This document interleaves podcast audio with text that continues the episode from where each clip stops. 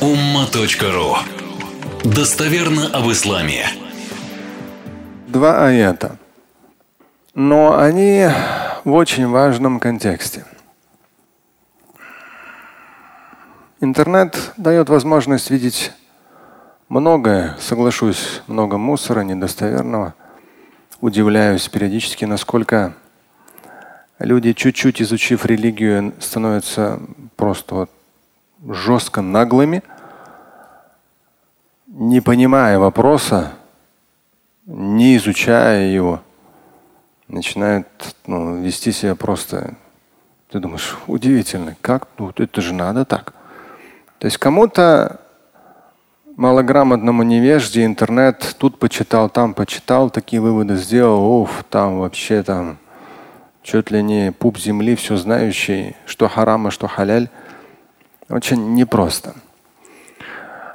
И так получается то, что люди, начинающие религиозную практику, вчера как раз одно, один комментарий был интересный, это есть проблема, но человек изложил ее хорошо. Начав религиозную практику, женщина столкнулась, ну и начала изучать в интернете одно, другое. Очень много сайтов, очень много групп в соцсетях. Их стиль не просвещать, а усложнять все сомнения, выдуманные запреты. И вот женщина пишет, я все это читала, применяла, применяла, но моя жизнь стала просто невыносимой. От количества запретов, от постоянных это ух ты или тот, ах, тебе что-то тут исправляет, там исправляет. То есть такое ощущение, что человек уже ориентируется на каких-то людей, а не на Всевышнего. Да, безусловно, эти люди что-то цитируют, но в жизни получается какое-то что-то невыносимое. И она пишет о том, что вообще перестала религию, религию практиковать. Ну, конечно, мозг ее защитил, иначе было бы плохо для психики. Но в итоге милостью Всевышнего все-таки поняла для себя все акценты, что к чему как. Что нужно вот понимать, вот есть аяты, вот есть хадисы, вот есть однозначные конкретные вещи, что нужно применять. И не нужно ориентироваться на людей, а нужно ориентироваться на Всевышнего.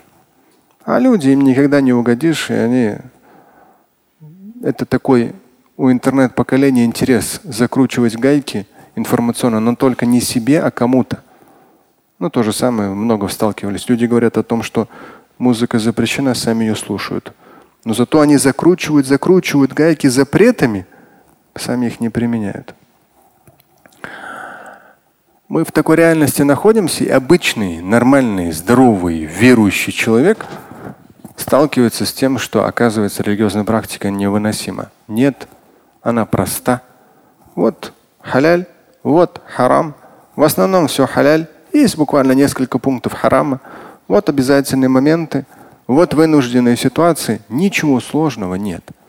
И даже если человек с чем-то сталкивается, сомнения, беспокойство. Да, безусловно, там вам разное процитируют, что если сомневаешься, не делай, разное процитируют. Но все-таки лучше ориентироваться не на людей и не на соцсети, а иставьте кальбек, как в хадисе сказано.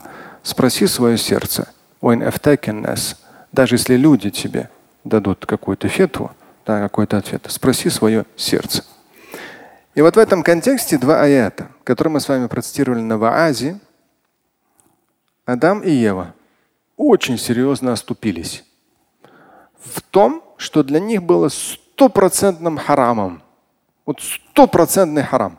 Им сказали не делать, вот стопроцентный харам. Они оступились. И мы с вами цитировали Всевышний, прямо в Коране говорится, внушил слова молитвы Адаму. Седьмая сура, 23 аят, сама молитва. Каля Оба сказали. ربنا ظلمنا أنفسنا وإن لم تغفر لنا وترحمنا لنكونن من الخاسرين.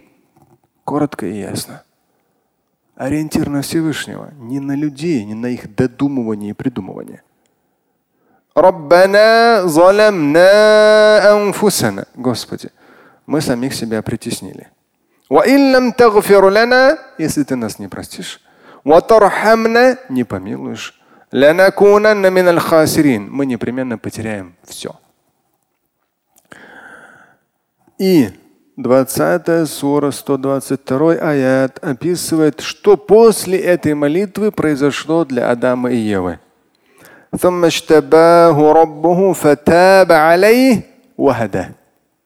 ثم Всевышний ичтаба истофа, избирать, выбирать, да, в том числе в контексте того, что были низведены на землю в качестве пророка, того же самого Адама.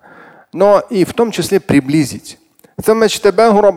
Затем, то есть после этой молитвы, Всевышний приблизил его, Адама, ну и само собой его. Фатаба алейх Всевышний простил и наставил на верный путь. Вот этот момент очень важно и очень нужно не забывать. Этот аят, 7 сура, 23 аят, каля, они оба сказали. А потом идет дуа. ربنا ظلمنا أنفسنا وإن لم تغفر لنا وترحمنا لنكونن من الخاسرين. Вот эти аяты надо брать на вооружение. Они совершили очевидно харамное, харамное действие. Сто процентов. Это то же самое, что человек там, не знаю, выпьет алкоголь в современных реалиях преднамеренно. Но ни один мусульманин пить алкоголь не будет.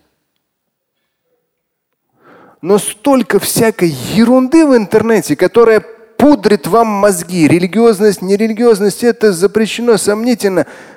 Касательно чего нету однозначных аргументов. Чтобы снимать это психологическое напряжение, этот аят, если прочитать, это дуа. Все. И почистить психику. А не напрягать ее, вычитывая какие-то еще новые запреты в интернете. Иначе это будет невыносимым. А если невыносимо, как вы это проживете сами и передадите своим детям? Тем более, что пророк Мухаммад, алейхиссалату вассалам, четко и ясно говорил, аддину юсрун. Религия – это легкость. Богословы это понимают. Интернет-болтуны никогда этого не поймут. Им нужна аудитория баранов, которым нужно закручивать, закручивать гайки. Опасная штука. И в Коране четко и ясно сказано. Аллах, Бог Господь, для вас в религии трудности не сделал. Нет. Религия – это самодисциплина. Сторонишься явно запретного. Самодисциплина в обязательном, насколько ты можешь. И ты спокойно, благополучно ведешь свою жизнедеятельность. Слушать и читать Шамиля Аляутдинова вы можете на сайте umma.ru. Стать участником семинара Шамиля Аляутдинова вы можете на сайте триллионер.life.